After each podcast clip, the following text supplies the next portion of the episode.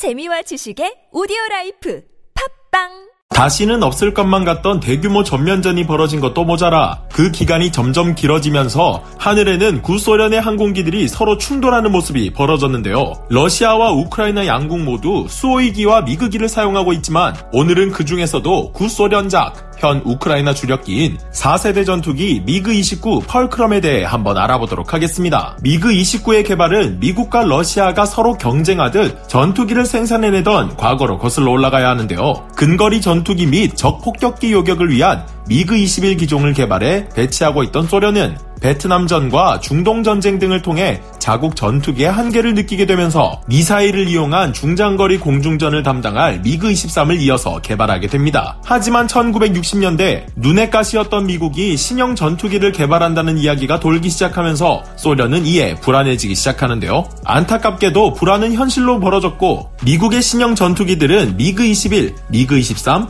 미그 25를 학살하며 전장을 휘저었다고 합니다. 그래도 다행인 것은 소련이 미그 29 개발을 계획한 때가 미그 23이 실전 배치되기 전인 1969년이었다는 점인데요. 이에 소련은 1971년부터 본격적으로 미그 29 설계를 시작하게 됩니다. 당시 미그 29는 서방 설계 사상의 영향을 받았지만 미그 21과 미그 25의 단점을 그대로 이어받을 수밖에 없었는데 이를 알리 없던 서방 국가는 미그 29가 그저 공포의 대상이자 미지의 대상일 뿐이었기에 한동안 미그 29는 등장만으로도 서방 국가의 위협적인 존재였다고 합니다. 하지만 모두가 알다시피 소련의 전투기는 그저 서방 국가의 환상일 뿐 그 실체는 미국의 전투기에 비할 바가 못 되었는데요. 미그 29는 전반적으로 수호이 27의 형상과 유사했는데 날개와 동체의 구분이 모호한 blended wing body 형태를 가지고 있었으며 후퇴익 형태의 주익에 대형 strake를 조합한 특징을 가지고 있었습니다. 전투기에 실질적인 영향을 미치는 전투기의 심장인 엔진은 RD-33 터보팬을 채택하여 뛰어난 연비와 추력으로 미그-29 기체에 뛰어난 운동성과 가속력을 부여했는데요. 하지만 그에 비해 짧은 수명 등의 문제로 소련은 엔진을 개선해야 했고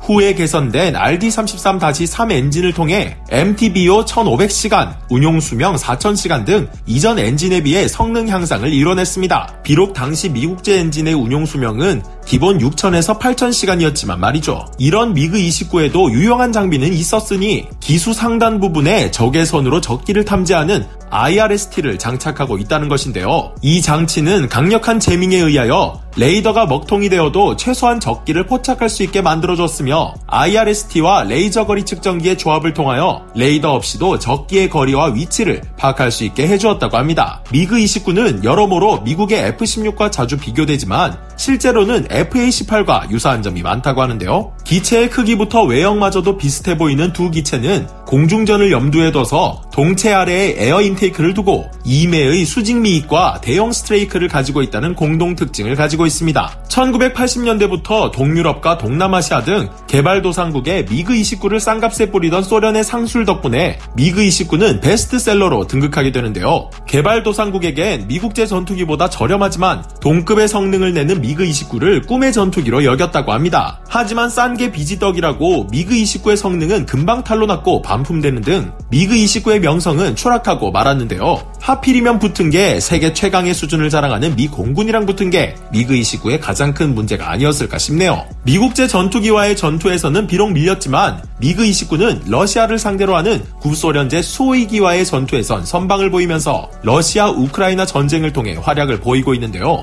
여러분들은 오늘 소개해드린 미그 29에 대해 어떻게 생각하시나요?